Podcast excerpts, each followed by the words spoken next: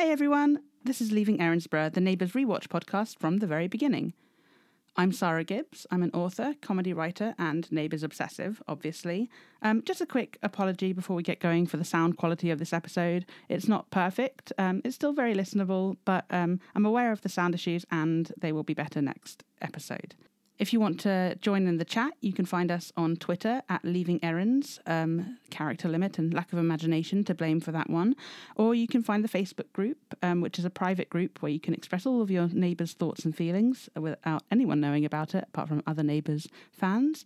You can find it by searching for Leaving Erinsborough on Facebook. While we're on the subject of social media, our guest today, Simon Alcock, uh, gave his Twitter handle incorrectly at the end of this episode. It's actually Simon underscore Alcock, one L. Um, so yeah, um, as much as he pretends he doesn't want you to follow him, he does. Um, so go and say hello and take him to task about his Helen Daniels opinions because they are controversial, and you are going to want to. As always, a quick content and language warning. Um, this episode discusses themes that some listeners may find distressing, and there's strong language throughout. Today's episode will be covering episodes 41 to 60. Um, so if you haven't seen them yet, uh, go back and give them a watch. And if you haven't listened to the rest of the podcast yet, start it from the beginning. It's worth it, um, I hope. All right, that's everything. If you like what you hear, um, please don't forget to subscribe, rate, and review. It all helps the podcast.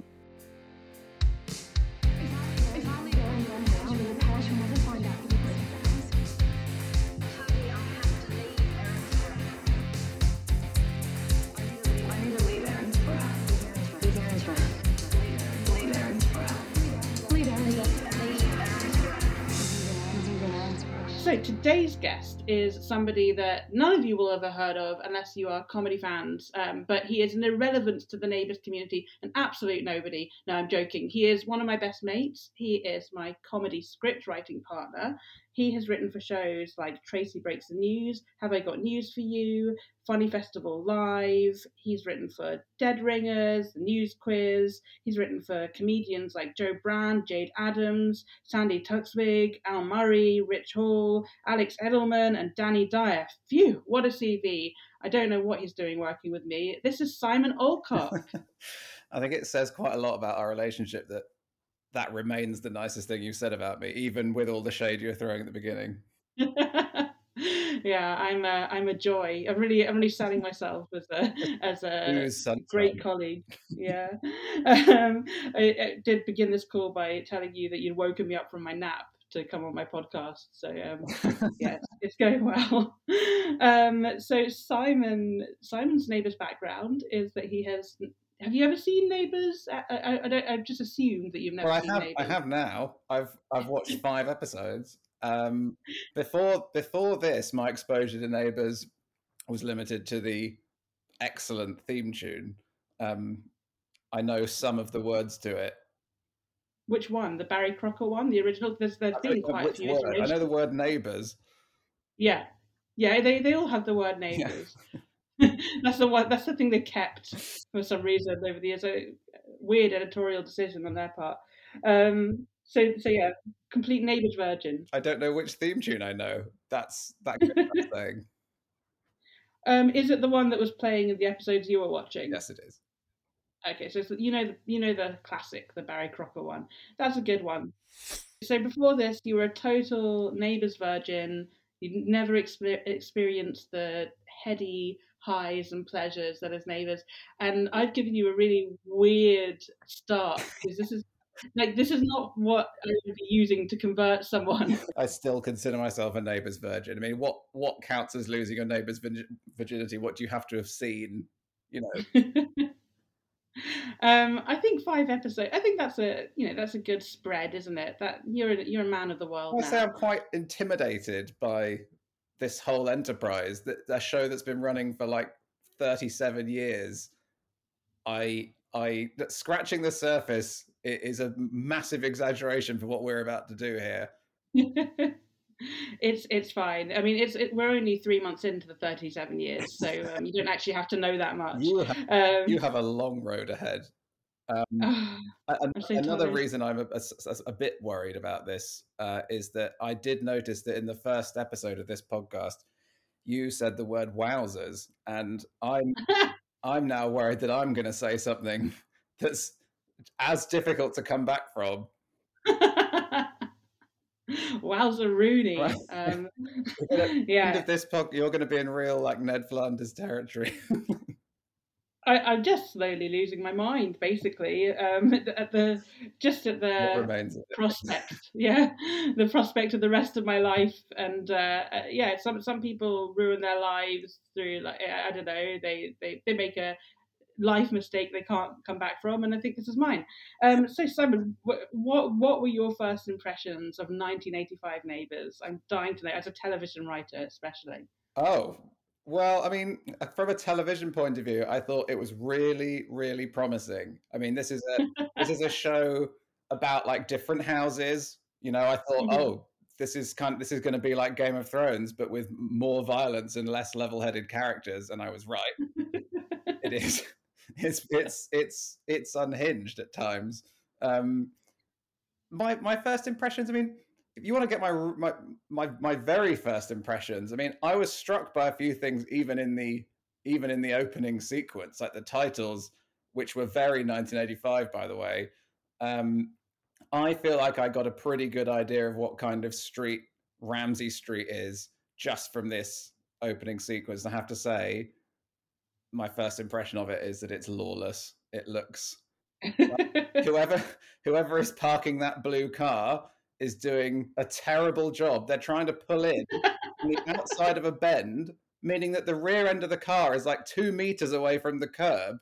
If you if you did that in the UK, that's an on the spot fine, no questions asked. Uh, Simon feels very strongly about um, about people following the rules. There's someone cycling on the pavement, which, as far as I'm aware, is not legal in the state of Victoria. I mean, this this, this street just seems like a fucking free for all, frankly. So, I mean, those are my first impressions. I, I'm I'm expecting a lot of chaos. We have our very own Max Ramsay here. Um, oh, that, oh, that's that, that's some shade. I am dressed like him. I am wearing big blue, as I always do to work. So Max is um, Max is on the side of law and order, and he gets very upset when people have fun or or, or do anything resembling fun. Well, he's correct. Yeah. Um, but he is no longer living on the street because he is in his sad little divorced man apartment, and uh, and I love it for him. Never even made the connection that that wouldn't be on the street. it's like these little suburban houses, and then presumably some ugly block where he shares. Well, it's like a bedsit, isn't it? Yes, Yeah, that that can't be that can't be in the same neighborhood. Of course, it can't. That, that's already blown one bubble. Yeah, he's been banished. Um, it's it's a fate worse than death on Ramsay Street to live outside of Ramsay Street in the apartment of doom. Um, but uh, so the first episode, uh, so so we're going to cover the month, but um, I'm going to fill you in on what you missed. I've given you a spread of episodes that have sort of like. Um, I- I think somewhat join up the the narrative like to to a point. Um but um there's probably a lot of question marks so I'll, I'll get to that. But we'll start you you watched the first episode back and i i don't know how much you've listened to but i ended the last episode of this podcast on quite a worrying note for for poor mrs forbes. Um guest character mrs forbes who um the Danny and. Scott ran away to join on the farm. It ended last episode with her leaving the room, which you probably saw on the recap, um, and saying a, a very solemn goodbye to Danny and Scott. And then you hear a shotgun. She, she leaves carrying a shotgun, and the boys are like, "Bye, Mrs. Forbes." um, and and then she the shotgun goes off in the next room, and and then. Like, what happens next, Simon? You've seen it, and I'm, I'm very interested to see how you interpreted. Well, this Mrs. Forbes, can I just say first of all that Mrs. Forbes is a brilliant character and I hoped would be representative of my whole neighbour's experience. And I'm, I'm pleased no. to say that she Go is on. entirely. Um, she looks like a she looks like a character from Jumanji. She's like she looks like she she looks like Peter Capaldi. She looks like Peter Capaldi is in Jumanji. And What I, what- She's great. what I love about that whole scene is they think like they think that she shot herself, right? And Yeah. so they rush over to the door and they knock on it. What's expecting Yeah. to happen? Like if she has shot herself, nobody's going to come and answer that door, are they? So they're like, Mrs. Forbes. You know, she she could have got naked before she shot herself. They don't know. They're being respectful. To the door with her fingernails, going a horrible accident. Just, I, I, yeah, that scene, that scene, as far as I remember it, she just she just comes back out and is fine. I think. Yeah. I don't remember why the gun went off. I always just, I think was she feeding a chicken or is that in a later episode? So many. No, she was she was just like, oh, Butterfingers. Oh. and she says, after all these years of pointing the gun at people randomly, who knew it went off so easily? Yes. And then in the next scene, she points the gun at Jim, who comes to. So so Right. so obviously the the boys phone home because they don't know what the fuck to do. They're scared little boys, um, and pretend to be someone else. Jim, the dad, is like, oh. Here you go, young sir. Talk to your brother. He's like, "It's your brother. Pretend I don't know. Find out where he is." Which is, I think, a really smart thing to do. It's really smart. I I really I really like his style of parenting. I think Mm. there's a lovely moment uh, later in this episode where um, may, maybe I shouldn't say. Uh, we're we're going through the episode kind of in order, aren't we? So There, there is a there is a lovely moment. We'll get to it. So Jim shows up, and for context, Mrs. Forbes has been told that the boys are brothers and that their dad is abusive. So she's when Jim shows up, she thinks Jim is like beating his kids, and she's really protective of them because they, you know, they sort of looked after her. So that's why she points the shotgun at him, but probably not the best idea. And also, she she does seem to have like, like dementia or something. So that explains a lot actually because when she when the far when Jim shows up, uh, she seems a bit disappointed that ne- that he hasn't committed any acts of domestic violence against his son, um, because that would mean that they've lied to her. And it's like, Yeah. look, I don't mind you beating your children, but lying that is sick. that's the moral red line. I draw the line. I draw the line at lying to me. Child abuse is fine. Um, but yeah, she so it's, it's just a really, really, really, really sad story. Um, you know, she Helen, who is um, so so um, Helen is Jim's mother-in-law, and she lives with them because his wife died. So like they're not they're, they're not blood related, but they're sort of like a platonic marriage. And Helen is like she's she's like perfect. Um, she's like the matriarch of the street. She always knows the right thing to say and do, and she's just like she, she's Well- just like really wise. we'll we'll come we'll come back to how appropriate her comments are. Uh, I can't. I, I forget. What, what did she do? What did she? What, oh, I don't, I don't remember anything in this particular. But there's a, I think there's another episode in my little sample of episodes where like Okay. has some interesting advice. All right, all right. We'll we'll get to that. But but she's really nice to Mrs. Forbes, and she sort of sits with her and hears her life story, and you know they. Jim and Helen start helping Mrs. Forbes to, you know, to organise her life to move into a care home, um, and and Jim and and Scott have a lovely moment, which you mentioned.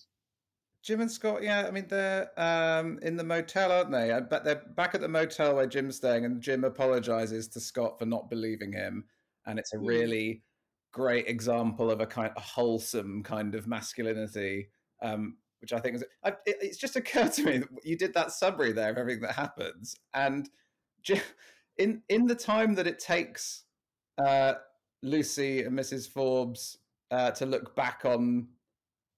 Is it Lucy? I've written down Lucy. Helen, Helen is the grandma. Lucy is the small child.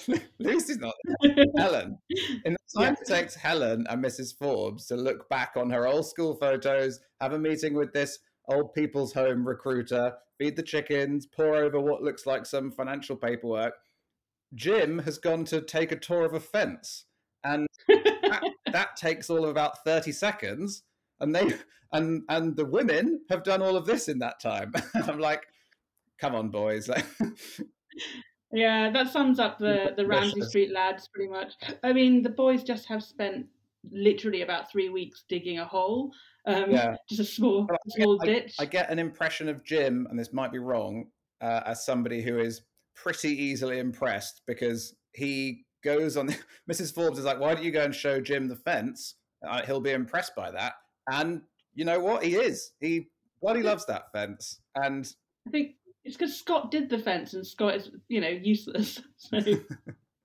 So he's like, wow, my son can do a thing. Just like this, anything. He's shown any talent, any aptitude for anything. So, um, Scott, um, I don't know if you know, will come back um, when they rebrand the show as Jason Donovan. So they recast him.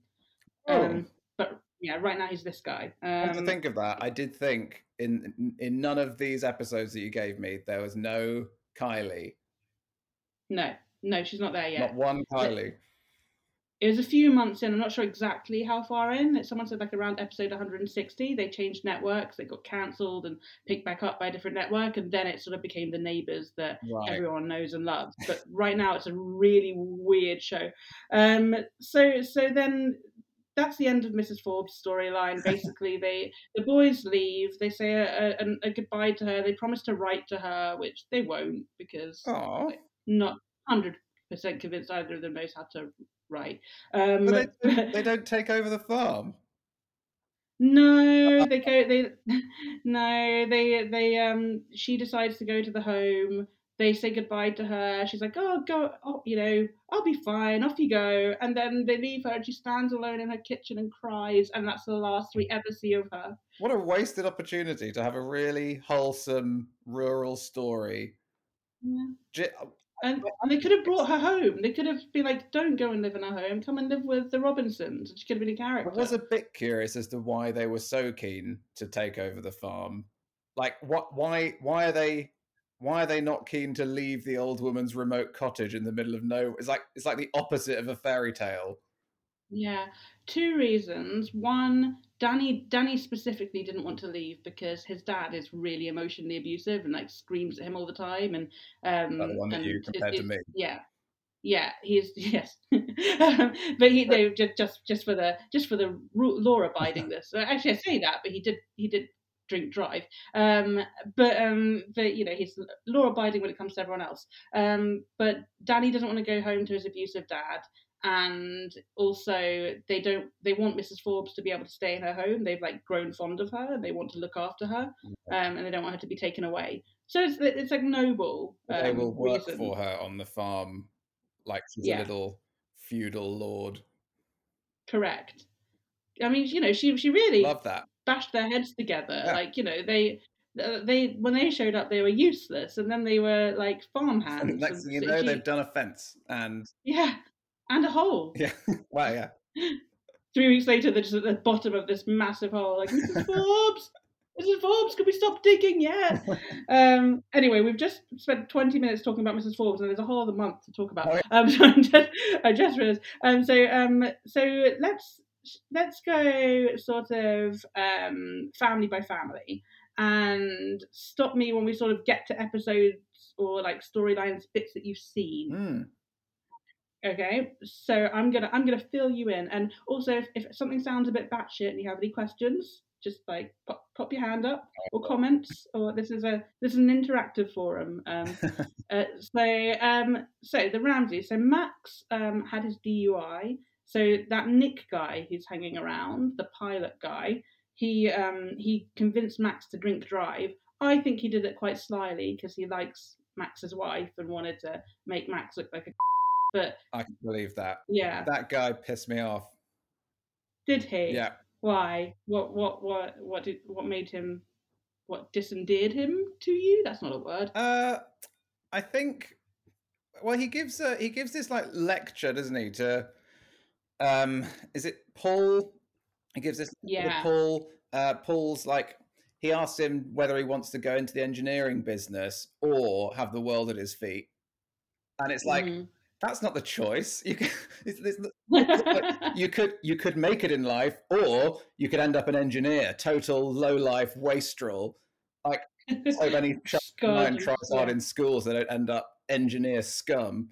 Um, so I thought that was a bit, that was a bit judgmental. Um, and Mhm. yeah, I, I I didn't like him. I didn't like the way I didn't like the way he was inveigling his way into the whole household. Yeah, fair enough. Fair enough. I mean, I I'm such a Max hater that I, I just quite enjoyed Max watching Max get like usurped, um, because just he's so about- awful. I don't know enough about Max or what, but I I couldn't help myself warming to Max quite a lot. Uh, I obviously haven't seen anything that he's done. Uh, So yeah, these episodes are like rehabilitating him in a really annoying way because I really hate him. Um, but um, but when we get to the end, he sort of, like it's sort of they wipe out all the rehabilitation they've done in one sentence. But I I, I don't want to spoil that just yet. there's a scene where Max is Max. Is his arm in a sling because Yeah. of the accident? Right, that makes a lot of sense now. Because there's a scene where he's shouting at a shoe Yeah, because he can't get a lot. on because his arm's are a sling, Mhm. and that for me was just a really relatable moment. Um, yeah, an injury. I, before you talk about the car accident, I thought this injury uh, had obviously been sustained from a fight he'd had with another item of clothing, which had pissed him off. Like maybe a scarf had really got on his wick, or he thought he saw a hat look at him funny. Like I, the guy is just so rage. Fi- he look, he looks to me like a really like a rage filled Monty Don, like which I actually think would bring a renewed vigor to Gardener's World if Monty Don could just up that intensity a bit. swearing at the at, at shovel. Yeah. uh, fucking tulips. I just Um, the, the intensity he brings, I just I really related to it. Like I'm I'm quite a high stress person, and that Mm. scene where he's just giving that shoe what for, I was just like, yeah, I've been there. I think if it was restricted to inanimate objects, I would be more forgiving because I'm. I'm like that. But uh, you know, like I I'm the person who stood up for Prince Charles and his pen. Like I was like, no, no, no, that's legitimate. Like that ink went everywhere. Like I'm I'm not a, I'm not like a big royalist, but that ink went everywhere, and he had every right to get pissed off about He's, Yeah. He was wearing his nice suit. Anyway, irrelevant. But Max has treated Danny so I like. I wish I could just like maybe send you some sort of montage of Max screaming at Danny because it would fill like two hours, and it's just awful. He is just and he's and he did it because he suspected that Danny wasn't his son. And instead of ever raising it with his wife, he just abused the kid because he was like, "Oh, it's not my kid," um, and he's right, it's not his kid. But um, anyway, so he's he's still injured from drink driving. Shane's trying to help him out at work. Shane, the good son that he likes, Yes. because it's it's his seed. Um, and Max just keeps yelling at him until Shane rage quits. Um, so classic Max. Uh, uh, yeah. Um, Nick, in the meantime, is sniffing around Maria, and he wants to take her out dancing. And there's a scene that I really loved. I don't know how you, what you thought, but you know, Daphne is like, you know, she's like a sexy dancer, yeah. um, and um, she she comes in to Maria and says she can't get out of her costume, and I'm like. That's that's a costume for stripping. That has one job. like you you want to be able to get out of that. You're right. She's also dressed as a ballet dancer for some reason. Um, what I really like about that scene, Daphne's Daphne's persuading Maria to go dancing with Nick, and he comes in, and she immediately puts on her coat to cover up, but leaves the front open. It's like everyone knows the sexiest parts of a woman are the flanks. Get those covered up. Uh, maybe because her zip wasn't quite done up, or did, had Maria done the zip up? This is very important information. But Nick the kind of zip, the zip was open. Look she just she like hugging it over herself eventually. I see. But Nick starts sort of low key hitting on Daphne, which is Yeah, not very low key either. no, no. I don't know why I said low key. He's he's really lechy, and guy is a le- Daphne kind of. She knows a lech when she sees one, and for you know, it, it never turns into any kind of conflict because this is neighbours in 1985, and this is a recurring theme of this episode. I am going to tell you about so many storylines that go fucking nowhere. That you're like, ooh, is this going to happen? And it's like, no, no, nothing is going to happen. Absolutely nothing. They are going to plant a seed and then and then pour acid on it. I don't understand. Um, but so they plant the seed of Nick hitting on Daphne, and I think, oh, is there going to be conflict? Is Daphne going to like him? Is it going to stir up trouble in the street? Is Maria going to get jealous and realize she does like Nick? Is is Maria going to have some sort of a fling with Nick? Nope. Nope. Um, so, so Nick insinuates himself into the household, like you said, you know, really makes himself at home, um, while Max is sitting around his little sad divorced man bedsit eating his little sad divorced man noodles. Uh, yes, I mean you say that, but there's nothing wrong with there's nothing wrong with studio living. No, you're right. Uh, there's no judgment from me whatsoever. It's just it's just funny because it's. Can I say, but Um, the way that Maria reacts to being invited dancing is exactly how I imagine you would react if someone invited you dancing because she she decides to stay in in case there is a phone call. I mean, I- for me, it would just I'd be like, I'm I'm really sorry. I need to stay home and think about why the Beatles broke up. yeah. At first, I was like, "There's a real like Bond girl quality to her voice." Um, I hope this isn't like a sexist thing to say. Just like she has a real like quality to her voice like that. Yeah, she's got a sexy voice. Like it's she is how Bond girls would have been if you had written the script. She gets asked out dancing by this rogue, exciting bachelor, and she's like, uh, Eh, I, I have to lie down and do nothing. Yeah.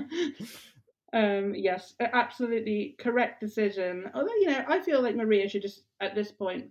Max has treated her so badly, and uh, and I know that this sounds controversial because he is not the father of Danny, but but wait for it, wait for it, okay? Because I, I don't feel too fucking sorry for him. Um, I think she should go out and get hers, and Daphne basically tells her to go out and get hers.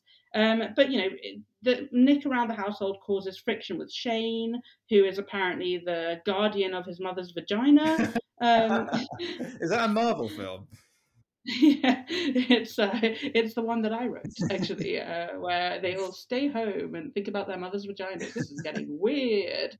Um, this is what happens when you know someone too well. You record Yeah. something for public consumption, and you're like, no, no, no, Skip the small talk.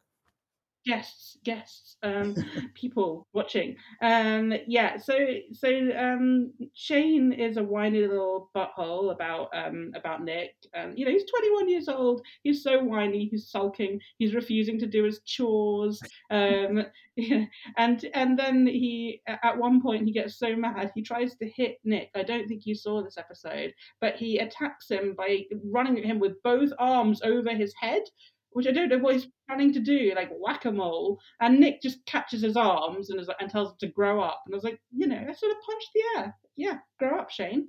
Um, in general. it wasn't his arms were above his head, like he was gonna slam down, like you know, Shane smash. Yeah, I'm picturing it. I must make a note for my next fight. yeah, that uh, next next time somebody parks incorrectly outside your Yeah, house, exactly. So Shane wants to move in with Max. I have no idea why anyone would want to move in with Max um, and be like he couldn't stand working with him for one day, and he wants to live with that. Um, uh, just just despite his mum, and he just the whole month he's a Max apologist, especially with Danny. Um, you know, Danny's like, oh, I'm not I'm not too bothered about him being gone because he was kind of a prick to me, and Yeah. I'm alright actually. Danny's having a nice time, and and and everyone's going, no, no, no, your dad loves you, and Danny's like, well, does he? Like, he hasn't shown it in any way, and and and Dad, like, I, you haven't seen this, but Danny is absolutely right. Max has not shown him a crumb of love in his entire life. There is a weird there is a weird line from Danny in one of the episodes that I did watch a bit later on when um Shane Shane's going around the house trying to divvy up jobs now that now that Max isn't there to like make sure all the chores are covered. And and Danny Danny says, I can think of other blokes who'd give mum and us just as good a time. yeah, that is. Do you want to join in? That is a strange thing to say. It's a really weird thing to say about your mother. So these these boys and their mother's vagina. It's weird. Stop it. I don't like it. Um, this is get this is getting really dark, but um, I, I didn't write it. So Danny immediately like is like Nick is my new daddy. This is it. Like um, this is what I've always wanted. He's nice to me. He takes me out flying. Nick takes him out for a nice day flying. Um, there's a lot, lots of weird camera angles of them just having a really nice time and glancing at each other. And at first, it really looks, and I, and I want you to bear this in mind, like Nick is going to be revealed to be Danny's dad because that narratively, that's what we would do, right? You're right. Like, the guy who showed up- Yeah. Yeah, okay. It- It's a soap. We're going, aha, this guy is secretly. No, no, he's not. He's not. Um, it just goes nowhere. Um, so Max and Danny are slowly thawing out their relationship as well in this time. Danny goes to visit Max and actually asks him outright if he's the reason his parents split up. And this is the first time that I've ever seen Max not shout at Danny, but he's just like, oh, you know what? People have their ups and downs and ins and outs, and who's to say who's split up and not split up in these crazy times? He just sort of skirts the the conversation. And Danny, on his way out, goes, "No, this is the first decent talk we've ever had." Oh. I know. No, It's, it's Danny heartbreaking. really cuts to the quick, doesn't he? Gets straight to the heart of the matter. There's a that that time when uh, that time when Shane is going around the house trying to divvy up his dad's jobs. Danny does exactly the same thing again, but Mhm. Shane turns off one lamp to cut down on electricity costs, um, which Danny calls pathetic, and it's really unclear what Danny's taking aim at there. But I just love the confrontational energy of it. Oh yeah, Danny. Danny's a bit of a like. He's he's I think supposed to be the bad boy, but he doesn't actually really do anything bad at any point. But that for me, I mean, you asked me what my sort of first impressions of Neighbours were, and this for me is what Neighbours seems to do best. Like take a completely anodyne situation, like trying to conserve electricity by turning off one lamp, and just have someone be fucking furious about it. I know it's uh, that's what I mean. I think you've got to the heart of like that that carried through even until you know until it ended. It was there was still like you know there were huge storylines with like terrorism and murder and and like people getting shot with bows and arrows and all sorts. And then there were like you know petty conflicts over like the bins or where the dog's pooing or you know things like that. Like it was really it, it, it re- retained its petty energy um, throughout, and and I think that's why people loved it so much because it was just like um, I can see that it's such a, it's just such a relatable engine for the show, and I Yeah. think this is why, this is why I will continue to watch hand-picked episodes that you send me. oh, thank you very much. I'm, I'm I'm honoured to be trusted. So Max tells Maria, which I think is really rich, not to take things out on Shane. Which, like, I'm sorry, he's just spent the last 16 years abusing Danny because of his own like feelings. is this? Is this This is this is all like I'm filling in the gaps of the month. So like this is stuff that you that you haven't seen. right? Um, so so because Shane and, and and Maria just are not getting on this month because of Nick, and Maria is furious that Shane is being like rude to Nick, and Shane is furious that his mother is doing things with her vagina that do not involve his careful Not supervision. vaginal permission slip. yeah, um, and so Max. Very very intense ironing scene with Maria and Shane, uh, where because Shane Shane um, if you if you remember, this is when this is when Nick has invited Maria to Hawaii, Oh yeah. and Shane suggests instead that she goes on holiday to Queensland with her angry ex, and Maria, Maria slaps him um, because Shane Shane tells him that Nick's busting a gut to quote get her between the sheets. Again, totes normal thing to say to your own mum. yeah. And this scene, this scene is the longest I have ever seen anybody hold a sandwich without taking a bite. Shane, he's walking around with the sandwich, he's gesticulating with it, staring at it lovingly, and he only puts it down to go and be hit by his mum. And I thought that's like that's minutes long that scene, and not once. And that's even- when you need the sandwich the most. when you've just been hit. That's when you need your comfort sandwich. my kingdom for a sandwich. See, it's these little things that I just do not notice. Um, like I'm just like, oh my god, a classic soap slap. This is great, and you're like, sandwich watch day 137. Just love how intensely they were both into their own activities. Like Maria is ironing the fuck out of that, whatever it is, pant leg, uh, and Shane is fondling this sandwich. Yeah, Maria um, is she. I think the person playing her, bless her heart, has never done a chore. Um, because like last uh, last month we had her cutting bread and she was holding the bread aloft like uh, and and I don't even know how she was cutting it. She was holding it up with one hand. I'll try and find a clip for you and and slicing it with the other and it looked like some sort of giant root vegetable at first, but then people pointed Wow. out that it was bread. She's treating it incredibly delicately, like sushi, maybe. Yeah, it looked like she was peeling it. It was so weird. so, like, could you like, like? We don't have time to reshoot this. We do not have It's budget for this. bombshell. Of Just- course, she doesn't cut bread. Yeah, her fingers have never touched uh, uncut bread.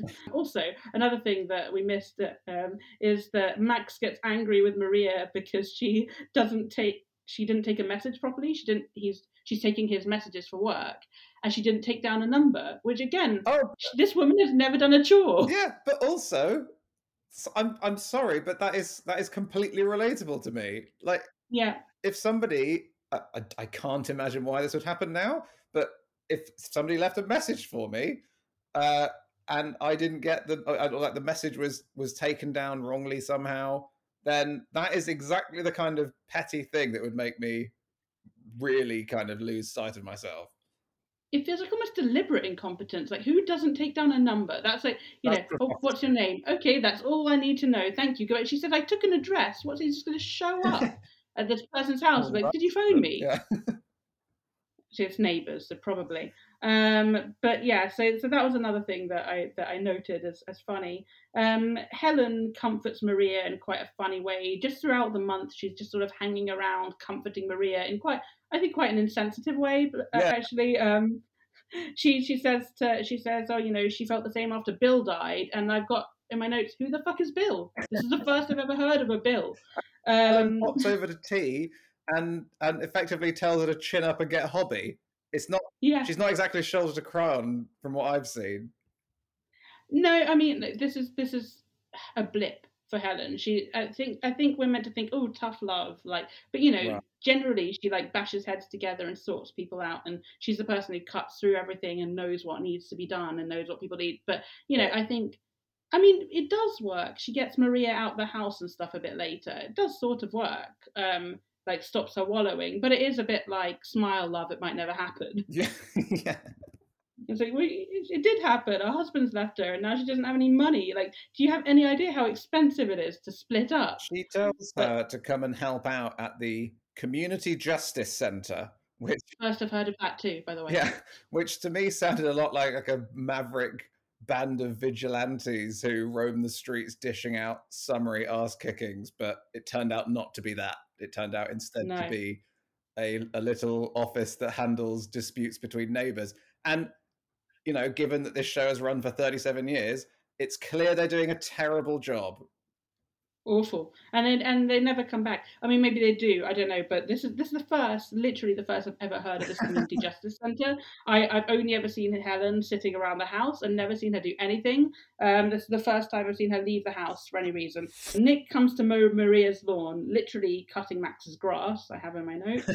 Um, Shane asks Maria the obvious question that we're all thinking: um, Did you sleep with Nick? And we're thinking, obviously, because Shane doesn't know about Danny yet. Is he Danny's dad? And Maria's like, No, of course not. He wanted to, but I love Max. It's like, really?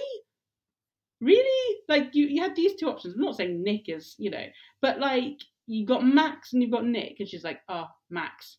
Max does it for me. a lot of drama happens over these lawnmowers. Like there's another episode where Jim comes over to help Shane fix a lawnmower and accidentally let slip that Max isn't Danny's real father. Like these people need to pay more attention to the mowing and less hmm less of that, less of the chat. Well, you know, Jim's an engineer, so he doesn't need to think. Why it's, it's sort of like second nature to him to fix a lawnmower. So you know, he's got to ruin a few lives. I've been very wary about even using a lawnmower on Ramsay Street. It seems like some bombshells dropped every time someone wheels it out. It does, doesn't it? Um, Maria says she still loves Max and wants him back. I have no idea why. Uh, Max goes to court. He loses his license. He's fined a thousand dollars. Um, Shane blames Nick, which you know, fair enough, but also Max is an adult with agency. Um, Max empties a teapot out the window.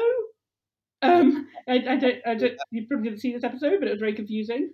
I, I mean, I I didn't see that one, but already I'm thinking there's probably a good reason for it.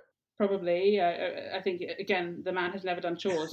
um, they have a little joke about about his drink driving. Him and Shane, Teehee. Um, no consequences for that really, um, apart from losing his license. Um, but you know, I'm, I'm sure he'll be driving it again in a week. License schmeisons.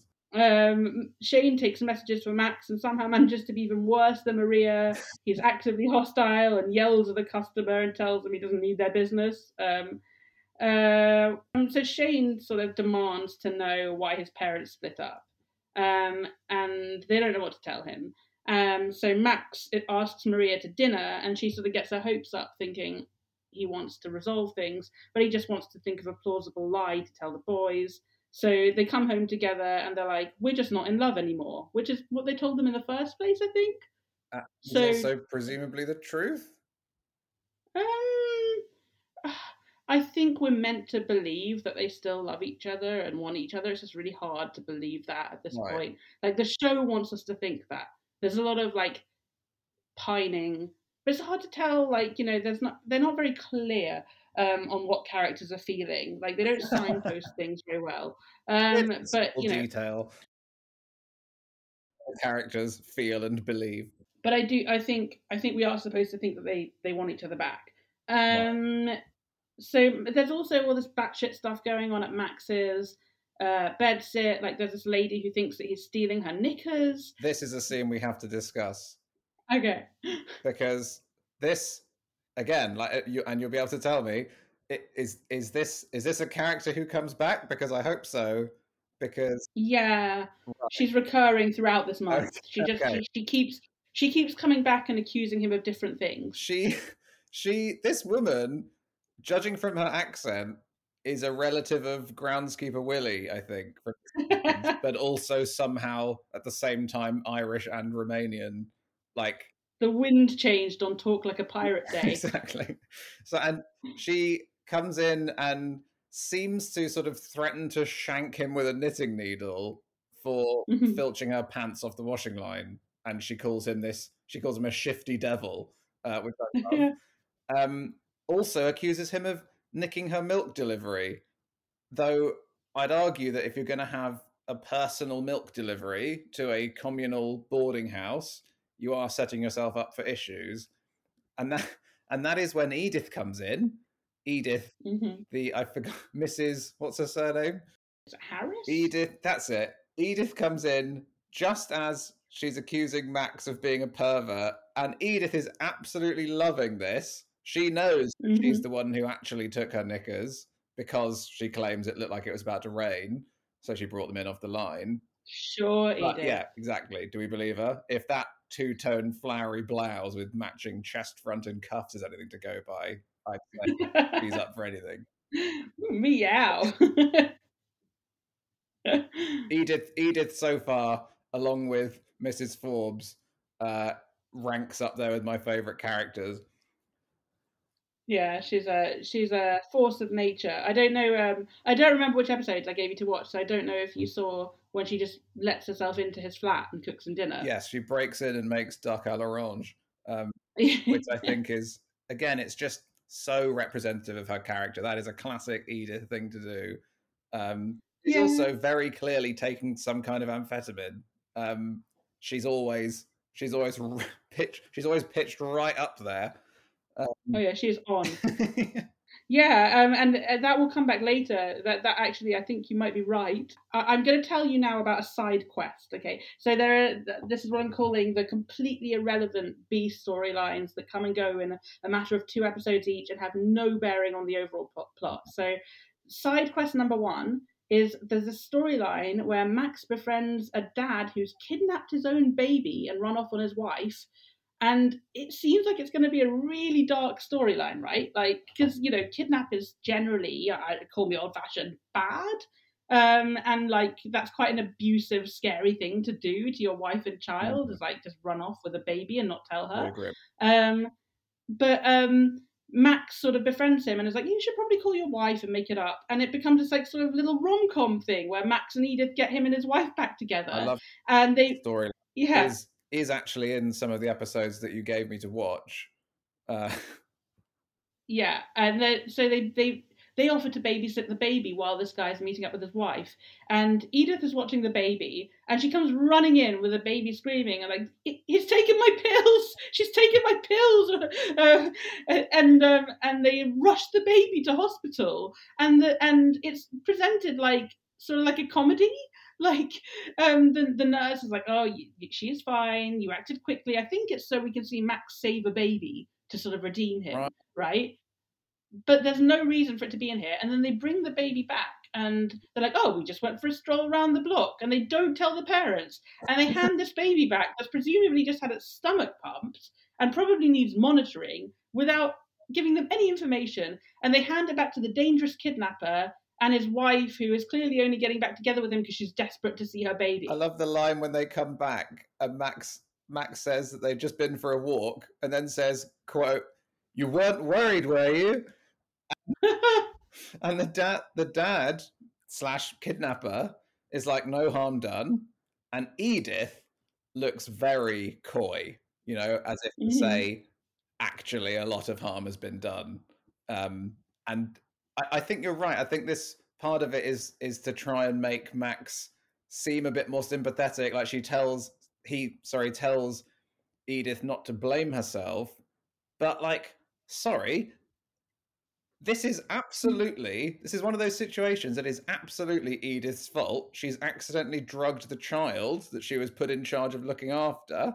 Yeah and how it's an infant it's not like crawling around I know it's it's just Edith, isn't it? She, she Yeah. sows chaos wherever she goes, and part of me is beginning to wonder whether it's deliberate. Is she one of these people who just wants to watch the world burn, and she's going around Ooh. like offering to babysit and then drugging children? She's breaking into people's houses, like she's got she's got a particular kind of energy about her.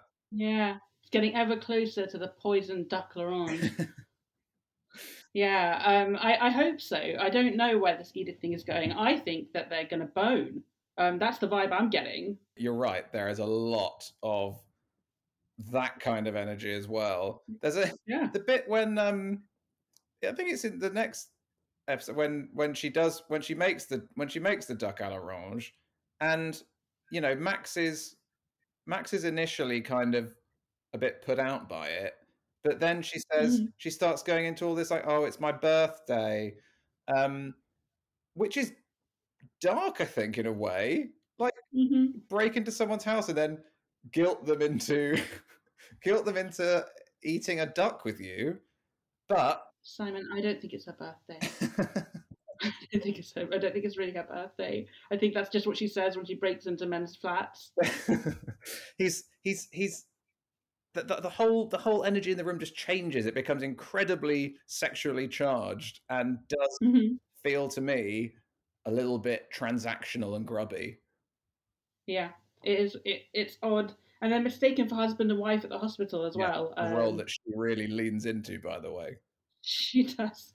She she does, and you know he's got more chemistry in a couple of episodes with her than he ha- had in like months with Maria. this the dinner as well they have the, the setup in max's bed sit yeah i'm sure it's just i'm sure it's the best they could rustle up but on on the table they have a cantaloupe as the centerpiece. They have a little melon in the middle of the dining table um, and they have this romantic dinner and edith says that she wishes she could have had children then immediately offers max some baked lemon cheesecake which may or may not be euphemistic at this stage all bets are off to which max responds baked lemon cheesecake ooh that was the most disturbing impression.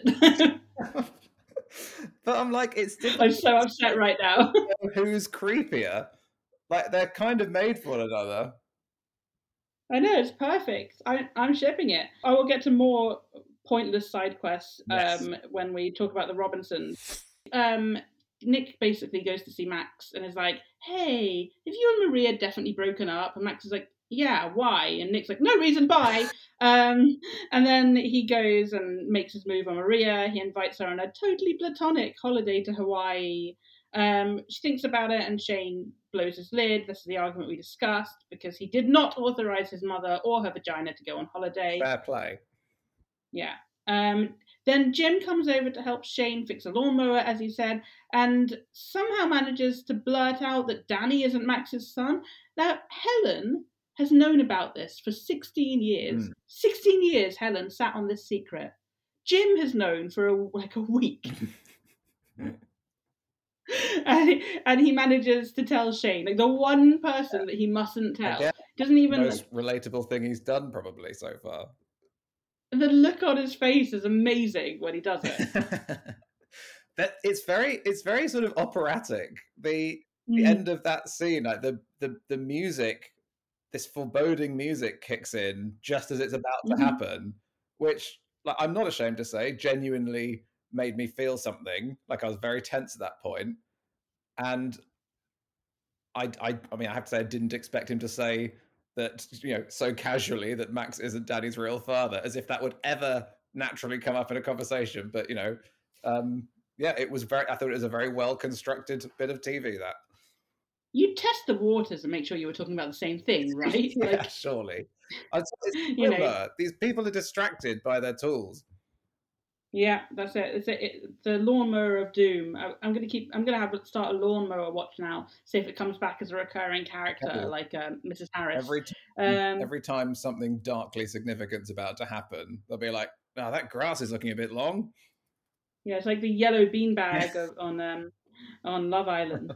Um, so Shane um, does the grown-up thing and storms off to go camping like a big angry boy. Um, Danny blames himself for Shane leaving because poor Danny blames himself for everything, and he really needs therapy. And I'm sad. Um, Shane doesn't want his parents to know that he knows. Um, so it's, it's starting to get a bit like Chandler and Monica hooking up.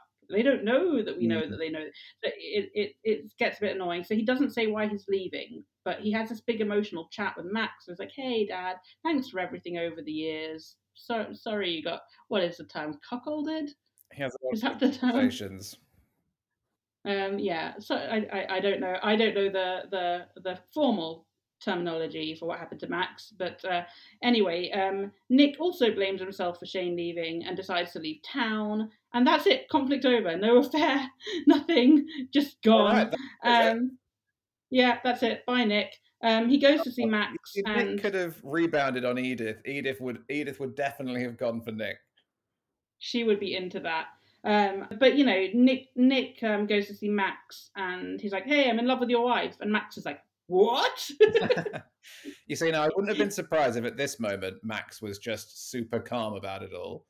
yep, correct. Right. You see, I He- feel like He yells for half a second. Yeah. He's like he's he's mad for like half a second, and then he's like, "All right, he, he didn't do anything, I guess." Um, and then Nick's like, "Why did you break up?" Um, and he and he he gets it out of him that Danny isn't Max's son, and Nick's like, "Oh, get over it." Like, do you want to be with her or not? Like, come on, man. And he's like, yeah, but it's complicated. He's like, no, just, you know, go home. Um, so Nick leaves, gone. The whole thing comes to nothing. Absolutely pointless interlude. Is that the same scene where Nick is basically saying to Max that his living situation is is really poor and it's not worth Mhm. it, and like on on that basis he should get back together with Maria. I mean, that's pragmatic, isn't it? That's why a lot of people stay in relationships. They're like, I, I, I like it in this comfortable environment. You know, it's, it's it's realistic at least. Um, you know, he wa- he is he wanted to live vicariously through Max's rut. This wasn't Just in keeping with his like until now he's been he see, Nick seems to have been cast as a bit of a romantic with a capital R like he brings he brings Maria flowers and he's trying to whisk her away and stuff. And then he says to Max like uh your apartment's a bit of a shithole like uh probably get back together with Maria. Maybe it's like reverse psychology. I mean maybe I, I know too little about this to to go to that level but I'm willing to believe it because like I said I don't like the guy it feels Machiavellian to me. Basically, there's a lot of like um, Max pining after Maria and Danny and Max quietly bonding. Um, and but you know he he's he, Max won't like he won't give Maria any time of day. After a few episodes of absolutely no on-screen agonizing about this whatsoever, um, Jim tells Max he spills the beans to Shane, and he's like, you know, I felt really bad about this. It's like, have you? You've mentioned it once since to Helen. Um, uh, Max is really unbothered by this. He's like, oh well, Dad, you know, I I need to sort, sort that. With, I need to sort this out with Shane, but Danny is Maria's problem. He says, wow. Um, after they bonded and had nice times together, the next day, the two-faced bastard comes over again to bond with Danny and uh, and surreptitiously find out where Shane's gone. So, like, you know, for all the Danny is Maria's probleming of it, or anyway, Shane's gone camping. I should say, having so far been a, a Max Stan. No, no, he's awful. Shane Shane's gone camping and he goes swimming in his teeny tiny speedos, and he seems to meet a couple of women who they feel a lot like honey traps from the Manson family. they're, like, oh, we're just two two best gal pals on the road together, and they they sort of get him to do their grocery shopping, and then they make him lunch, and then they invite him to travel with them, and it feels like he's going to get abducted and murdered, which is very exciting. But then, so Max shows up and kind of cock blocks him, um, and it's like, oh, were you sorry? Am I interrupting? And Shane's like, yes. for Sake. Um, and they go off and have a talk, and Max is like, "Look, I know that you know about Danny, and I just wanted, I didn't want you to blame your mum, so I wanted to come and tell you what really happened. And he's like, What really happened is that your mum and I had this anniversary dinner, and she bought a dress, and I felt it was too sexy. And I got angry with her for wearing the sexy dress. And I was always insecure because I thought she married me out of gratitude. I didn't like her wearing a sexy dress. And we had a fight, and I went out drinking, and she stayed home. And then I stayed out all night and got drunk and she left and she came back pregnant, basically. Um, and that's that's the version he tells Shane. Oh. Hmm. Right. I see. Mm-hmm. Kind of burying the lead there, Max. yeah. So you know what happens next because you've seen it. So uh, you could do the honors. I do. Well, I know we get we get Maria's side of the story, right? So Correct. Maria tells the story of how after finding Max with another woman, she dropped the kids off with Helen Daniels and went to the Australian Fawlty Towers, which is this little guest house in the country run by Mrs. Lee. Um, it's got it's got a very Fawlty Towers energy to it, like flashback to the to this dining room where like everyone smiles when you walk in. Um, you get the impression a lot of regulars are there.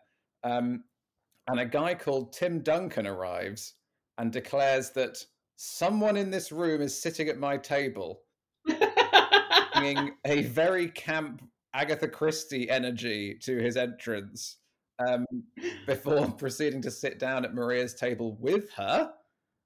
Like, this is this is not like nobody scrutinizes this. Nobody's like, sorry, mate, can you can you fuck off because I'm trying to have my dinner. Anyway, she says that he was the happiest man she'd ever met. And the next morning, the next morning, she goes for a walk, seemingly dressed as one of the cultists from Midsommar. Um, in, fairness, in fairness to her, it is really difficult to know what to pack when you're going away. You know, do you take your pagan ritual dress? Do you not take it? You just know that if you don't, you'll end up going to a commune on day one and have nothing to wear. Um, he, you know, uh, Tim Duncan, then jumps out of a tree pretending to be Robin Hood. Um, they obviously hadn't agreed the exact cosplay they were going for in advance. Uh, and there's a lesson there, isn't there? Because unless you want to end up with this like comic con of a romantic moment, you've got to you've got to agree what what the point of reference is going to be. Anyway, what are the rules? It's all very flirty. Um, and Maria, she wraps up her story by telling Shane, her son, that he made her feel like a warm, passionate woman. Um, and he mm-hmm. smiles benignly at her. What the fuck kind of reaction is that for a son? Like I'm and and for a guardian of a vagina, that is he's not doing his job very well. I'm so glad that he made you feel like a warm, passionate woman, mum. Um, and then Maria yeah. and Max didn't talk about it for 16 years. Shane Shane, the thing, so the thing I like about this, Shane tells her that it's not fair on Danny, who has been what he calls the whipping boy for them both for all of those years.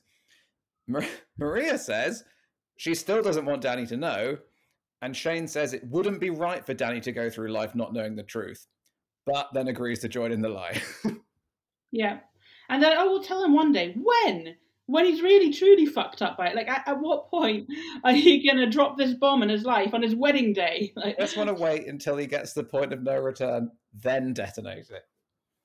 Yep. Um, so so we've just spent two months feeling sorry for Max because he got cheated on, and Danny isn't his son, and he was the cheat. He was it was him. He did it first. She was she was retaliating. She was they were broken up. Yeah.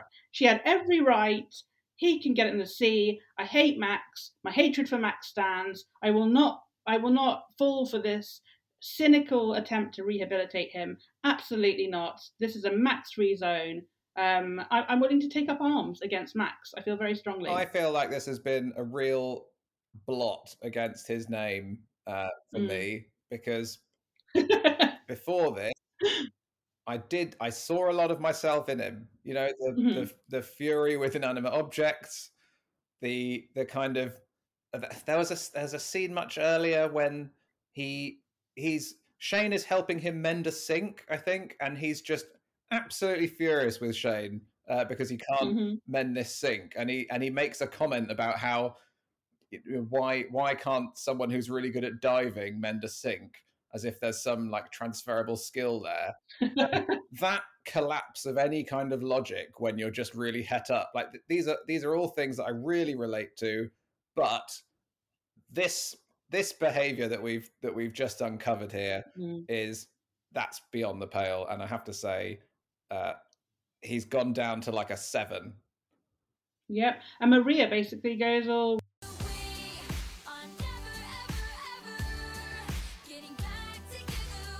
and I, I agree with her. Good, good on Maria. Yeah, good on Maria. That's the Ramsays. There is a side quest, um, the storyline that you watched. I think there's a sort of a weird get Maria out of the house uh, storyline where Helen calls from the Citizens yes. Justice League or whatever, and um, she wants her to translate for a Czech couple who are in conflict with their neighbours. Uh, Maria meets them for five seconds, and it's just really racist towards them. So bad. They like there's a whole there's a whole scene that takes place in Czech, you know, mm-hmm. minutes long, I think. And then yeah. at the end, uh, there are no subtitles, there's no translation or anything. And then at the end, Maria just says the word murder.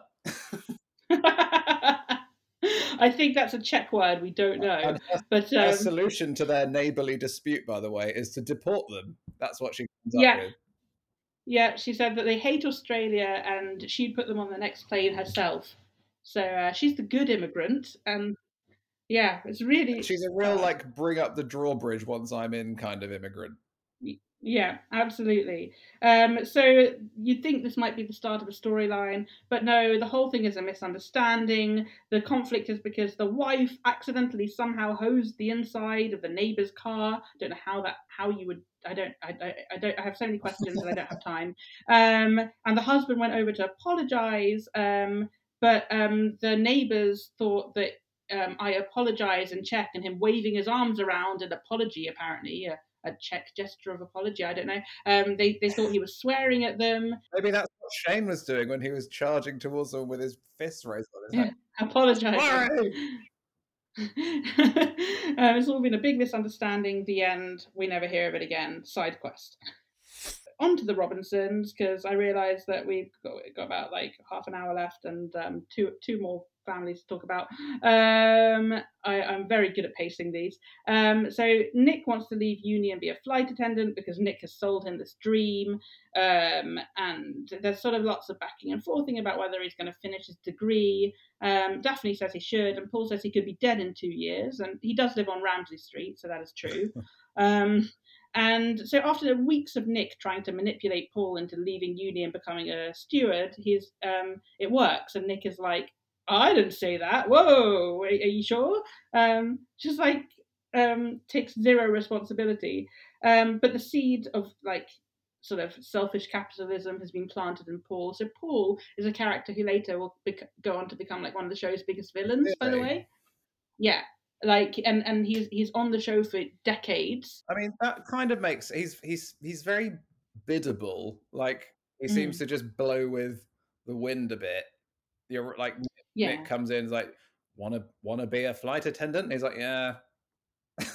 Well he's less he's less malleable later in life, but he's really a, a, a, like he's a sort of a complex baddie. I, I feel like for. my point is simply that I think he's sort of impressionable. Like I can see him getting taken by the dark side. Like, oh yeah, Oh yeah, he goes full dark side. He he he murders a guy. Um, He burns down a pub. Um, he, he he does a lot of terrible things. That is not good conduct for a flight attendant. Yeah. So Jim is, is, is furious with Paul for quitting uni and angry with Nick for encouraging him. And Nick and Jim have it out and they have an argument where Nick tells Jim there's life outside of Ramsay Street and Nick responds, How dare you? Which is like every neighbours fan ever. Uh, um, and then they Nick sort of uh, Jim sort of as a parent Nick uh, you know when someone goes well I'm a parent you don't understand because you're not a parent which I think is shitty um, and also he, Jim's so angry he's not even going to do nepotism for Paul anymore Oh. um, so you know um, and anyway they make up um, because there can't be any conflict in the show and Jim feels sorry for Nick because he's childless um, and wifeless, and, and that's apparently the worst fate that can befall anyone. Jim worries that Paul will end up like Nick, um, but he won't. He'll end up a murderer. So um, much better. With the whole with the whole airline business though, in even in the episodes that I've seen, like Paul, he- seems to he seems to resolve that actually he is going to finish his degree, which makes Jim really pleased. Um, that he's gonna he's gonna carry on and, and try and finish it while going through the cabin crew interview process, which seems to take months. Um, and then Paul immediately gets this call from the airline asking him to come in because they suddenly need loads more stuff. Like at short notice because they've decided to expand all of their routes. the, the- yeah, without thinking way- about it. the way it always happens in business, the way it always happens in aviation, like you're in a board meeting, you suddenly realize you don't fly anywhere and you need to get staff in by this morning. And that's when he gets this call. um, it's all very realistic at this point. Yeah, um, so you know, he got the interview by just showing up at the office and demanding an interview, and it's like that's the kind of behavior, stable behavior you want in somebody who's responsible for people in the sky. this seems this seems good. You've got the job, son. I like your moxie. Um, there's a whole storyline where Lucy sees a dog get hit by a car, and she saves the dog, and she guilt trips Jim into paying for the dog's vet bills, and then Max recognizes the dog, and they take the dog back to the old man it belongs to, and Lucy's sad, and then Lucy wants a dog, so Jim gets her a dog, and now there's a dog. Um, and there's a whole episode where she chooses the dog, which again, don't take a child to a kill shelter to choose just one jo- one dog. What are you doing? You can choose one to keep and one to destroy. and and again, nothing comes of this. No conflict. No, there's not even any like teething problems with the new puppy. There's it's not even taking over their lives, which I know you know is unrealistic. You're right. I am under the thumb of a puppy at the moment. Lucy gets a dog, um, and also we get to see Julie being terrible because um, Julie doesn't want to take the old dog home, the the elderly dog that they rescued. She's like, she's all for a dog, and then she meets it, and she's like, I'm not touching that. That's disgusting. It's like, well, okay. Um, Julie. Anyway, Julie's terrible. Um, she's they're also trying to rehabilitate her in these episodes, and I'm not thrilled about it. It'll rehabilitation for you, isn't it? Because this No. is how this is how everyone started out with these characters. It's not like you know, immediately form a negative view of them and then go back to the beginning. Yeah, I've got no forgiveness. Uh, like uh, you know, I don't want to forgive these characters. I'm too like they they've they've gone too far.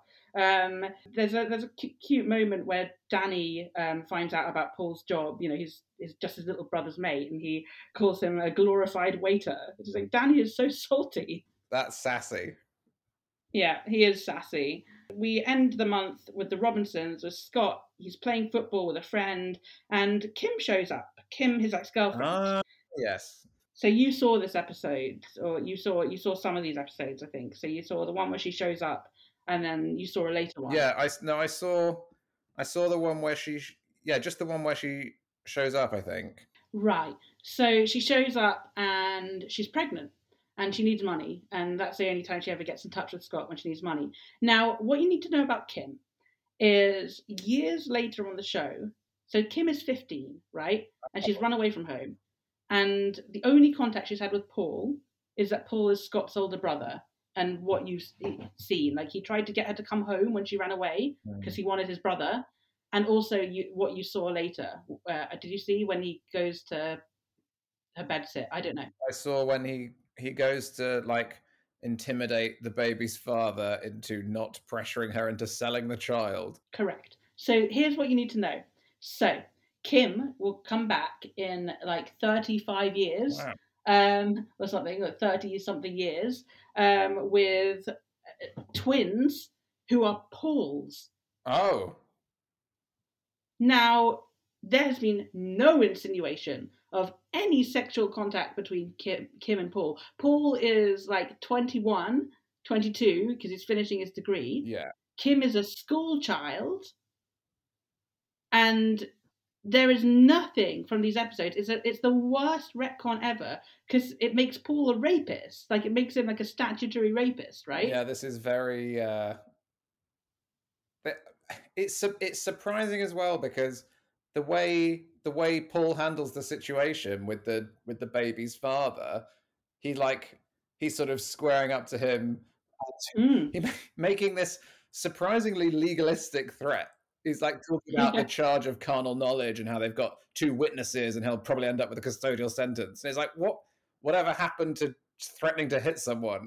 like, but he's he's aware of the law, is what I'm saying. So it's not like, he knows his rights. yeah, Well, his grandmother works at the Citizens Justice he exactly. He he would know that it is more than just frowned upon. Yeah, right. Um, and also it, make, it puts a whole new slant on his white knighting, doesn't it? If ooh, and and and asking if she's pregnant, it makes it all really sinister. Um, because he asks Scott if, if Kim's pregnant, he figures it out, um, and he asks if it's Scott's as well. He assumes it's Scott's, but For then that to like for that to make sense at, at this point, presumably he like if if that if that holds true at this point, he would already have fathered the children. But right, in order for him to be like making such a making such a fuss over it and and being very being very uh solicitous about her well-being and that sort of thing like if if his motivation is that she's pregnant with his twins Yep. So years later, he meets the twins. They bond. Okay, right. Let's accept that premise. Okay, let's accept that he fathered these Mm. twins, and they become part of his family.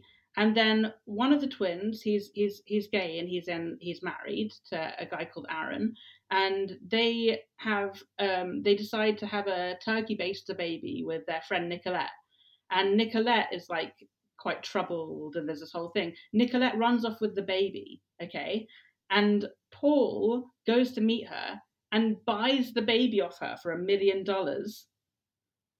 So it sort of comes full circle with the baby sale. wow i mean that's that's clever if if a little gross Right.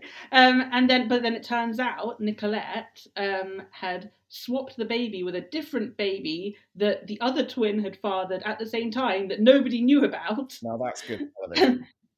and she'd given him the wrong baby. Um, so he'd bought the wrong baby, but it was still his grandchild. So he still paid a million dollars for Kim Tanaka's like like progeny, I guess, for, for her Right. descendants. Um, she's not Kim Tanaka here; she's Kim Taylor. She comes back as Kim Tanaka. Anyway, um, so so that's context. But basically, Kim considers selling her baby, and then when one of her friends, who is also pregnant, sells her baby and is sad about it, she changes her mind and she wants to keep her baby. shocked that this woman is sad about it Yeah, yeah. It's like, well, but you you said you wanted the body. Like, what, what's wrong with you? Uh, cheer up, love.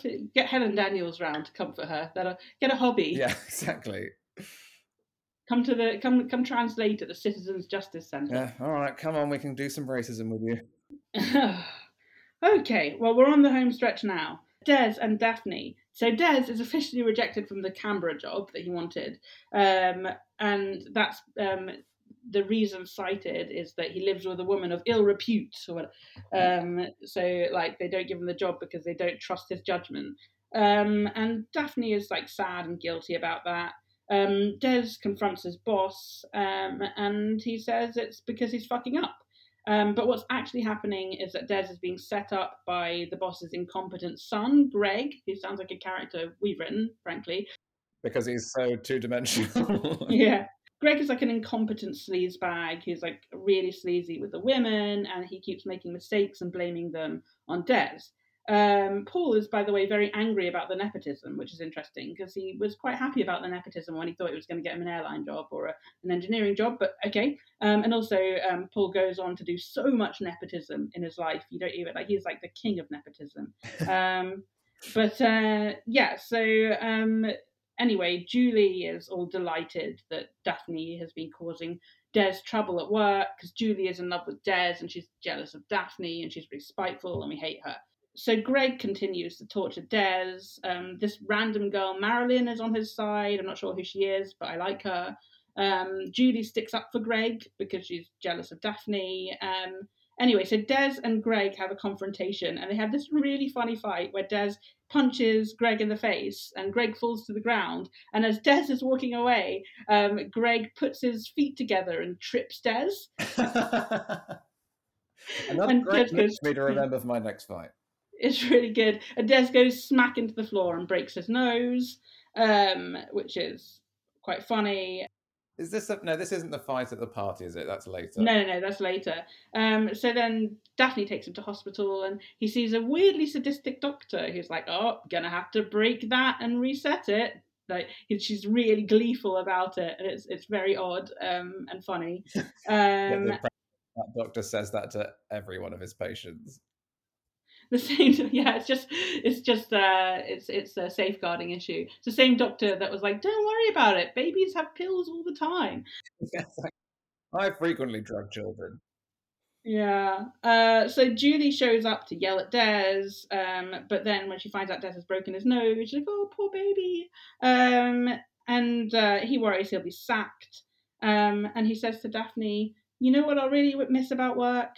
Nothing which is relatable content, I think. Fair enough. Daphne and Shane are all touchy feely. Um, I'm not sure what's going on there. She asks, like, "Don't you like me?" And he says, uh, "Don't you find me attractive?" And he says, "Oh no, you don't understand. It's because I like you that I can't have sex with you." Out of respect.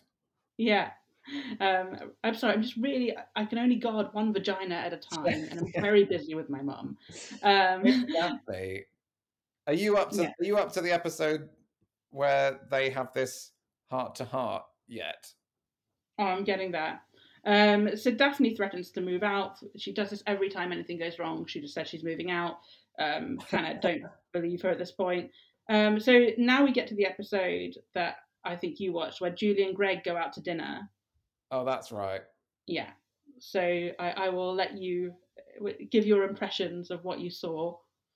Oh well, I don't have that many impressions. Just, only that Ju- Julie's. So Julie goes on a date with Greg to what looks like a fancy restaurant, and yeah. Greg orders a Spanish omelette, which I thought was quite funny because I was like, "Here's here's a man who knows what he likes." He, just for dinner. I bet he also looked at the wine list and then ordered a frube. Like he's just He's just basic. Yeah, it tells you everything you need to know about Greg. Go to the Ritz and have some mashed up eggs. So then he takes her to a party with a stripper because that's what you want on a date.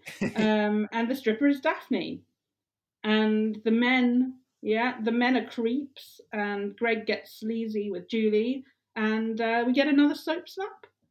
Yes, Julie. I mean, Ju- in fairness, Julie leaves the party because she's because of Greg's behavior, and she accuses his friends of being sexist macho morons, as she puts it. But who applauds her when she hits Greg in the face? You know, now mm-hmm. who's feminist? All the all the all the, all the crowd basically uh, applauding her for slapping him. I'm not sure it was. So I think it's the violence that they enjoyed more um, than yes. the. Yeah, I think it, they're just you know they're here for the chaos. Um, so then later, um, Daphne and um, so Des, Shane, and Paul are hanging out doing boy things, watching boxing or something. Yeah. And uh, Daphne comes home in tears because Greg and his friends have groped her, uh, which is really dark and awful. Um, and the boys go full caveman and they're like, well, let's go beat him up, which I'm, it, I've really mixed feelings about because, like, you know, I, I, they're white knighting and she's asking them not to, but also I do want them to beat Greg up. on the other hand, you also enjoy the violence. So Yeah. and, and Daphne as well is like she doesn't ex- she doesn't exactly resist the idea at first. She's like, "Oh no, don't don't do that. Don't go and beat him up." Yeah, Um, definitely don't yeah. don't kick him in the Oh, balls. oh, they've gone. Yeah. Uh, oh well. And uh, as they leave, they what, what what is it they say? They um uh they they say oh yeah danger is our business and then walk right into the door. That sounds like the motto of Helen's organization. yeah, the Citizens Justice Centre. Um, so they um, they leave Daphne with Shane because someone has to stay with the hysterical lady. Um, so they say, and Shane comforts Daphne um, by slut shaming her out of her job. I love this conversation. It's like Shane. They so they have this they have this heart to heart conversation. She explains that she's thinking of leaving, as you said, and, and Shane sensitively tells her that she's crazy and that it's not her that's the problem. It's just all of her choices about what she does with her life. And Daphne's like, "Oh, stop being so logical." Yeah, it's awful. Everyone is awful to Daphne, and I hate it. And I want I want better for her. Daphne is the best character on the show, and I love Mm. her so much. Des and Paul show up at the party just in time to see Greg getting arrested, and they're like, "Well done, we did this." Yeah, well, well, I, I suppose we might as well go in and enjoy the party now. Yeah, leaving Daphne bes- beside herself at home, wondering what's happening. Can I just say as well? There's a there's a, a line in there's a line in that scene where they they've arrived to beat up Greg, but the police are already arresting him because he's been he's been a bit sort of shirty with the police, which prompts Des to say that he's not a mental genius. And oh, well, neither is Des. That's him. He's a, he's he's a he's a sweet. He's he's not. That's not his skill set. Yeah. Uh, I want that to go in my introduction, by the way, when you do the intro to the podcast. Can you call me a mental genius, please? Thank you. I will. I I'll I'll re-record it. I'll dub it over, Mr. Black. Um, it'll be really really uh, sincerely little girl. For some reason, this whole thing they come they come home pretending to be injured. They do this whole fake out where they're like, "Ow, ow, only kidding. He was arrested. We were just at a party." Um, and Daphne's like, "Oh, you boys, I'm gonna stay here after all." And there's you know, so all, all's well that ends well. Um, the next day at work, Des is really smug because Greg is in trouble with his daddy he gets fired. Um, and Mr. Arnold apologizes to Des um, because he realizes he's fucked up and he shouldn't have commented on his private life. And Des does a really power move where he's like, "Thank you for your apology." But I'm afraid it's too late. I resign, and like he, he like gives him his letter of resignation, and it's really baller, um, and the coolest Des has ever been in his life. Oh, good on you, Des. Yeah. Um, so he comes home and and um, Paul and Daphne are like, "What have you done? You quit your stable job?" He's like, "No, no, no. I've got another job in real estate." Okay. Well, we didn't see this happening, but I all right, Des, if you say so. Um, so so Des and Daphne have this like romantic candlelit dinner, and she tells him she's quitting stripping to become a temporary secretary, which. Every time she talks about temporary secretaries, I just hear the Paul McCartney song. Temporary secretary. um, which is uh, really eerily describes her experience actually of being a temporary secretary, which turns really dark. But I'll get to that. So, um, so Des is like, "Oh, you're quitting stripping now. I can hold my head up in public." Hee hee, joking, not joking, because actually he's been on at her to quit stripping the whole time. Yeah. So it's not actually funny. It's an ally. Des. No, uh, and so uh, anyway, they they they have a little flirt and they end up kissing. Got a Des and Daphne kiss. So it sort of came out of nowhere for, for me with Daphne because I thought she was into Shane. Oh yeah, I feel like I have missed completely the significance of of Des and Daphne. They're a big couple in like neighbours lore. They they like get married and have babies. Uh, she So, was, like, she, big she was at his uh, at his stag party, wasn't she? Yeah, she was at his stag party. She just like never left. the the wedding didn't work out. She's like, oh, I like it here, and that was it. She just sort of moved herself in.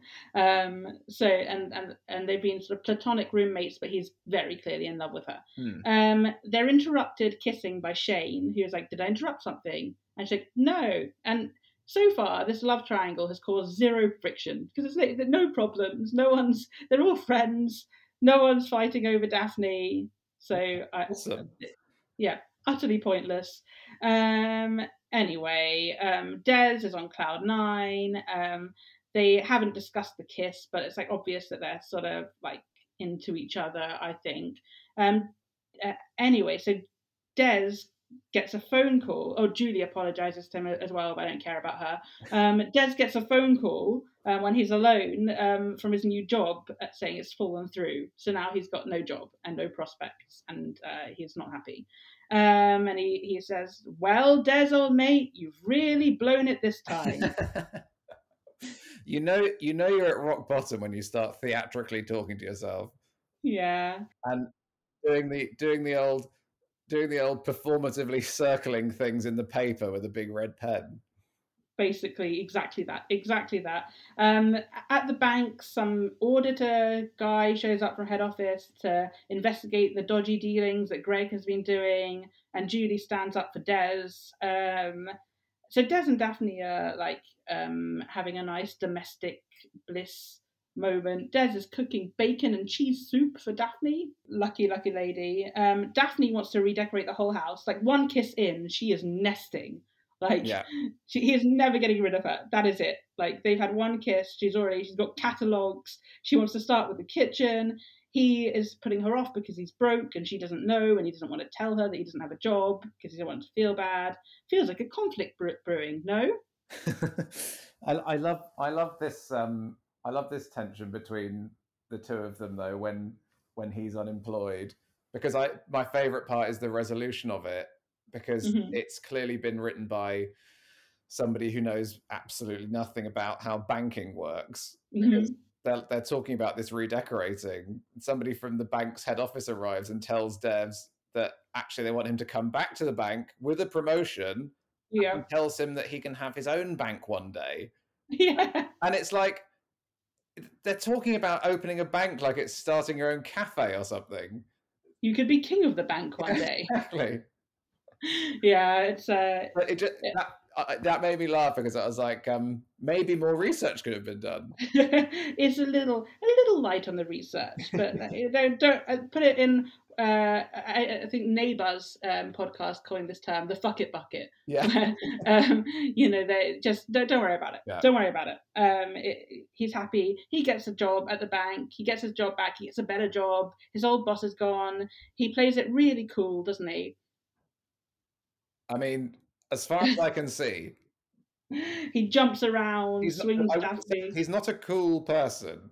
No. But in this moment, well, I don't know actually, because like this guy arrives from the bank and having given him the good news, he literally is grinning in the corner of the room, like doing a, a bashful wave to the guy. And I would say that that's not cool. No, I would be like, um, mate, uh, I think we've made a mistake here. This, is, isn't about your living situation. You just, you just don't seem credible. I'm sorry. I would say, on balance, not a cool No. reaction, but No. very a very sincere and quite endearing reaction. Yeah, yeah, we like Des. It's hard to not like Des. But so Daphne becomes a working woman, or she was working before, but she becomes a, a working woman in the day. Um, she starts work as a Temporary secretary. she's all excited and she gets dressed up all fancy. She she dresses like the Saved by the Bell logo. It's really sweet. And she puts on big serious glasses and then it just oh it all goes wrong. the bigger the glasses, the more serious an office worker you are. That's just Yeah, it's a proportional relationship. it's physics. Um it's just the laws of physics, but it, it goes horribly wrong It's and horribly wrong when she goes Yeah. to work for Des Lynam. yeah, yeah, it's he is the creepiest creep that ever creeped. John pointed out that he he looks like Hitler. Um, and I can't unsee it. Um, but he Hitler and Des Lynam? Yeah, if Hitler and Des Lynam had a baby, um, and um, you know, so he's really creepy. He recognizes her from stripping, not until she takes her glasses off. So I feel like he's, you know, like she's Superman. he doesn't recognize her until she takes her glasses off. It also thought so. glasses are the last thing to come off normally because like Yeah. that's the thing that's really concealing her identity. Yeah, it's like last time I saw you, you were jumping out of a cake, and she has a great line where she's like, "Just because I jump out of a cake doesn't mean I'm going to jump into bed." And yeah, Daphne, Yeah, but it's horrible to watch. This this storyline. It's absolutely It's ghastly. gross, isn't it? Because he starts blackmailing her into like a going for a drink or a date or something by Mhm. threatening to tell the temp agency that she was a stripper. Um, Yeah. And then he gropes her. That was not in the episode that I watched. No, it wasn't. He gropes her, and it you know really becomes very very dark. Um, and she, you know, says that she should sue him, and she's like, "Yeah, I, w- I will." Um, so she threatens to sue him, and he comes back and he's like, "You don't stand a chance. No one's going to believe you. You're a stripper. This this horrible Hitler guy, um, Hitler Lynam." Um, and um, yeah, she I think Des Hitler is a great name. um, yeah, but that not to be confused with Des. Des. no, you're right. Um, she's confiding in Des about it, and he says, "Oh, you know, don't worry about this guy unless you have skeletons in your closet, which you don't." And she's like, "No, I don't." And then she immediately drops it, the lawsuit. She's like, "So." I- think that's going somewhere, but also I really think it's Oh. not because this is 1985 Neighbours, and we'll probably never hear about it again. And she just she just loses the job, and that's it. I love that. That you know, there's there's actually more depth to the comparison I made to Game of Thrones at the beginning than initially meets the eye because, like Game of Thrones, they seem brutally willing to just abandon stories. Like hmm uh, it keeps and it keeps you on your toes as a viewer. So she she just loses that job. That's it. Um, and we end the month with with the weirdest storyline for Des and Daphne, where her grandpa shows up, and yeah. instead of instead of just saying, and he's he's this wild character who's come from South America from his adventures, and just instead of just saying, "Oh, Grandpa, what are you doing here?" or "Des, this is my grandpa." They, they get around the exposition by him introducing himself to Daphne. I'm Harry Henderson, your grandfather. And she goes, Of course. Bit on the nose, but Yeah. in fairness, he does show up dressed like a mafia boss. Yeah. Why does he so she doesn't know him well enough for him to for her to recognise him on sight, but he does have her home address. Yeah. Do you not? I mean, Did Maria take the message?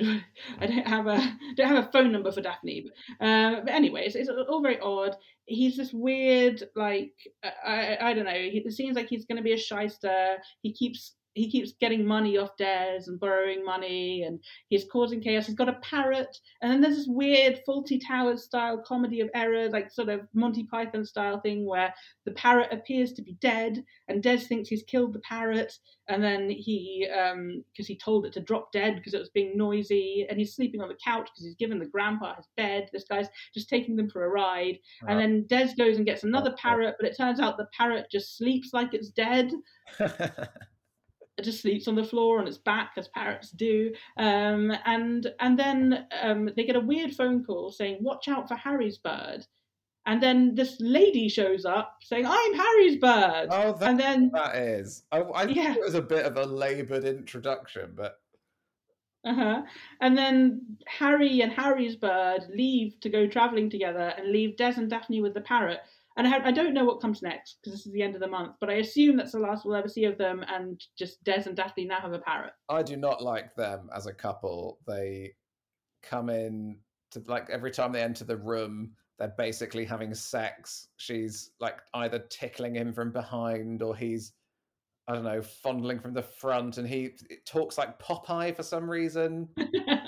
Like it's all very, ah, I don't know. It's so charged. like yeah, He's just- it's terrible. Um, it's it's go have sex in a condo or something. I don't want to see it. Like I'm, I'm happy for them. I'm sex positive, but I, don't, I just don't want to watch. um, so, so the last thing about Daphne is that she has a little moment with Shane, where Shane comes over and tells her that she's his favorite person, and and she says, "I like the way you communicate." Which is really this sounds so far ahead of its time. Like it, I have to say though, like Shane, Shane, say he's recently learned that people don't communicate enough. Mhm. Part of this, and and he lets her know that she's one of his favorite people, and it just is like it's thrusting this snowflakey moral about talking to one another down our throats. Where Mhm. Maria crushed her feelings down for 16 years, and you only have to compare her and Shane to see who's the more likable character. Emotional repression works. Like Shane. It does, and, and the minute she started talking, she ruined her life. yeah, Yeah. exactly. The- what is the lesson here? She opened her mouth. Yeah, exactly. No talking, and and it does. You know, neighbours does seem to have a very anti-therapy message. So maybe that's it. Like talking is bad. You're right. You It's heard like it here when first. Paul- when Paul when Paul leaves, having like intimidated Kim's baby's father, um, and he like shames her for needing counselling as well, um, Yeah, which and is she said she doesn't want counselling because she doesn't want anyone to run her life. And so that's not what counts. They don't take over. so there's one last little side quest, um, which you, is a complete blip. Has affects nothing. Um, again, it looks like there's going to be a storyline where some guy shows up to con Helen. Like, so some guy shows up from her past. Like, she hasn't seen him for 40 years. They dated. They were ex lovers, as Paul puts it. Again, these these Ramsay Street boys are so weird about their female relationships, um, sex lives. Um, and he, he sort of negs his grandma. He's like, "Oh, you're not bad looking for a woman your age." And it's like, "Why are you flirting with your grandmother, Paul? And why are you being such a dick about it?"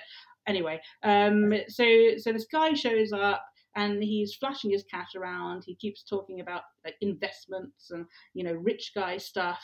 Um, and um, and it looks like he's gonna try and fleece Helen. That looks like where it's going, right? That's where you think it's going, right? And Julie, he goes to the bank and he doesn't have any money at the bank, and Julie works at the bank, so she finds this out. And she's like, "Oh, I don't know whether or not to tell Helen. Conflict, conflict, right? Conflict. No." Immediately, he tells Helen that he's broke. Immediately, the second Julie finds out and is conflicted about telling her. So that's that's gone. What is with all this exemplary behaviour? And then he tells Helen that he fell out with his daughter 16 years ago because she married a hippie and he wouldn't speak to her after she married a hippie and they haven't spoken. And so Helen meddles and phones the daughter and the daughter's like, Yeah, I've written to him over the years and he just doesn't want to know me because he doesn't like my husband and I don't know what I'm meant to do about it. Helen invites her over, doesn't tell this guy. This guy shows up. Um, he's mad for about three seconds and then his he sees his daughter and they make up and then her husband comes in in a suit. He's no longer a hippie. Um, the guy's very angry. He's like, he's a communist, but he's, he's no longer a hippie. Um, she brings her his grandkids, her kids in. They all make up. The guy leaves, and we never see him again. And that I don't know that's- what to make of Helen because, I mean, you mentioned you mentioned at the start that she's this sort of like a like a not flawless. I forget what you said, but that she's she's liked broadly, even though like correct. From what I've from what I've seen of her, she she you can call it tough love, I suppose, but like basically telling people to grow up whenever they've got problems. Julie Julie comes back from this party that we've just discussed and says, "This is a scene again I, I found really." She, she says to Helen, her grandmother, that she wishes she understood men, and Helen's like, "Oh, you never will, but you'll have fun trying." again, I'm like thinking about what the message is there. Oh yeah, because that evening's been a right laugh for, hasn't it? What a hoot discovering that somebody you thought you knew is actually an unreconstructed sleaze bag. What fun awaits! Yeah, and that eats Spanish omelets for dinner. scum. Scum of the earth. Okay, you're right. I, I'm I'm I am coming around to your thinking about Helen. For the record, I love Spanish omelets, but I'm not going out to a fancy restaurant trying to impress someone and then ordering a Spanish omelet. It's not a make-out food. You don't want to go on a date tasting like egg. You, you don't eat six eggs before going in for the kiss. We are, we are, we got there. We are at the end of the month. Okay, so now that brings us to a segment that I call Leaving Erinsborough, where basically um, we choose one character this month who, based on based on what you've seen and their behaviour, you would choose to boot out of Erinsborough. Hmm. Um, so who who are you kicking out? It's going to have to be Helen. Ooh, controversial. Look, I'm not here to make friends. I'm here to tell it like it is. And I'm sorry, but from what I've seen, I do feel like I'm on the weakest link or something. Uh, Mm. But yeah, Helen has has got a lot has got a lot of work to do. She's gonna, she's got a lot of work to do. I'm going to boot out the lawnmower, the lawnmower of doom. Actually, yeah, that's a that's a dark construction. It's got to go. I like. So, is this the, the the mission of this podcast? Is to create a sort of Ramsay Street utopia? Uh, I don't even know anymore. I, I don't even know what I'm doing. I don't know which way is up. I've watched so much Neighbours. My brain hurts. Um, it's just it's all going wrong. This is this is not how I pictured my life turning out. I'm turning 35 this month, Simon. This is it's not going well. And you've got at least another 35 years of this podcast left. Um, well, that's why I'm doing a month at a time, um, trying to trying to speed it up a little bit. Um, thank you so much for your time, Thank you. Simon, as always. Um, where can people find you? If, if people want to, if people now would like to interact with you further on the basis of of, of this, where where can they find you? Uh, first of all, please don't.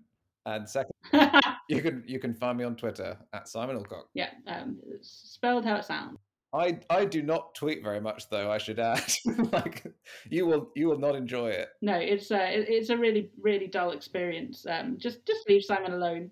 He he wants he's- he's happier like that. Today's episode was hosted by me, Sara Gibbs. Our guest was Simon Alcock. This episode was edited by John Gibbs. Our logo was by Haley Charlesworth. Our theme song was mixed by Graham Rawson. Join us next time when we'll be covering episodes 61 to 80 with a very special guest indeed. And don't forget to subscribe, rate, and review. Okay, thanks. See you then.